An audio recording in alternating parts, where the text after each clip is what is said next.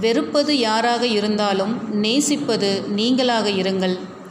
அன்புதான் உன் பலவீனம் என்றால் இந்த உலகின் மிகச்சிறந்த பலசாலி நீதான். சொல்லியது யார் என்று தெரிகிறதா? ஆம் நமது அன்னை தெரசா. அன்பின் மொழி அன்புடன் கவிஞர் தமிழ்ச்செல்வனின் படைப்பு. அன்னை தெரசா பற்றிய தனது எண்ணங்களை கவிதையாய் வடித்துள்ளார். அதில் ஒரு சிறு துளிகள் இதோ. தாயே நீ இந்த உலகிற்கு சொல்ல வந்தது இதைத்தான். பிரார்த்தனை செய் கடவுளின் அருகே செல்வாய். சேவை செய் கடவுள் உனதருகே வருவார். வெறுப்பை வெளிப்படுத்தும் போது நீ சாத்தான். அன்பை வெளிப்படுத்தும் போது நீயே கடவுள். நன்கொடை கேட்டு அன்னை ஒரு தொழிலதிபர் வாசலில் குழந்தைகளோடு கையேந்தி நின்றார். அந்த கைகளில் காரி துப்பினான் அவன். அப்போது அன்னை எனக்கு இது போதும் இந்த குழந்தைகளுக்கு ஏதாவது உதவுங்களேன் என்றார். தாயே உன்னை நினைக்கும் போதெல்லாம் கடல் சங்கினுள் காற்று நுழையும் சப்தம் கேட்கிறது. இலைகளின் மேல் ஓடும் பனித்துளி சருகி விழுந்து என் ஆழ்மனதை தொட்டு நனைக்கிறது. ஒரு தொழுநோயாளி எந்த மதத்தவனாயிருந்தாலும் அன்னையின் மடியில் அவனுக்கு இடம் உண்டு.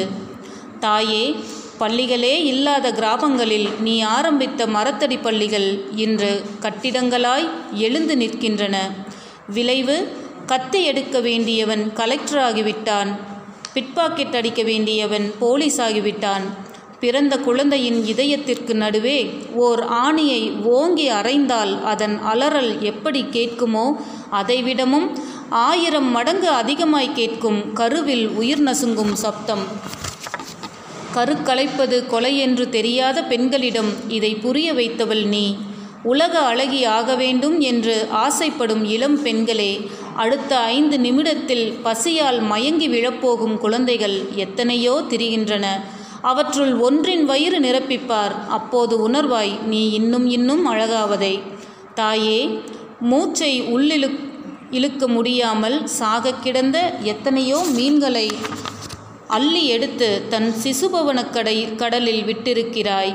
இருள் வெளிச்சம் வெற்றிடம் இந்த மூன்றும் இல்லாத இயற்கையை மனிதனால் யூகிக்க முடியுமா? அதேபோல் அன்னையின் புன்னகை அன்னையின் புன்னகை முகம் இல்லாமல் கருணை என்ற வார்த்தையை யூகிக்க முடியாது. தாமரை இலையின் நீர்த்துளிகள் ஏழை குழந்தைகள் தென்றலின் மென்மையை கூட தாங்க முடியாத இவர்கள். இவர்கள் மீது புயல் வீசுவ விஸ்வரூபம் எடுத்தால் இவர்களின் நிலைமைதான் என்ன? இப்படி கதியற்று கிடந்த குழந்தைகள் அனைத்தும் இன்று உன் சிசுபவனக் கடலில்தான் நிம்மதியாய் வசிக்கின்றன. தொடர்ச்சி அடுத்த பதிவில்.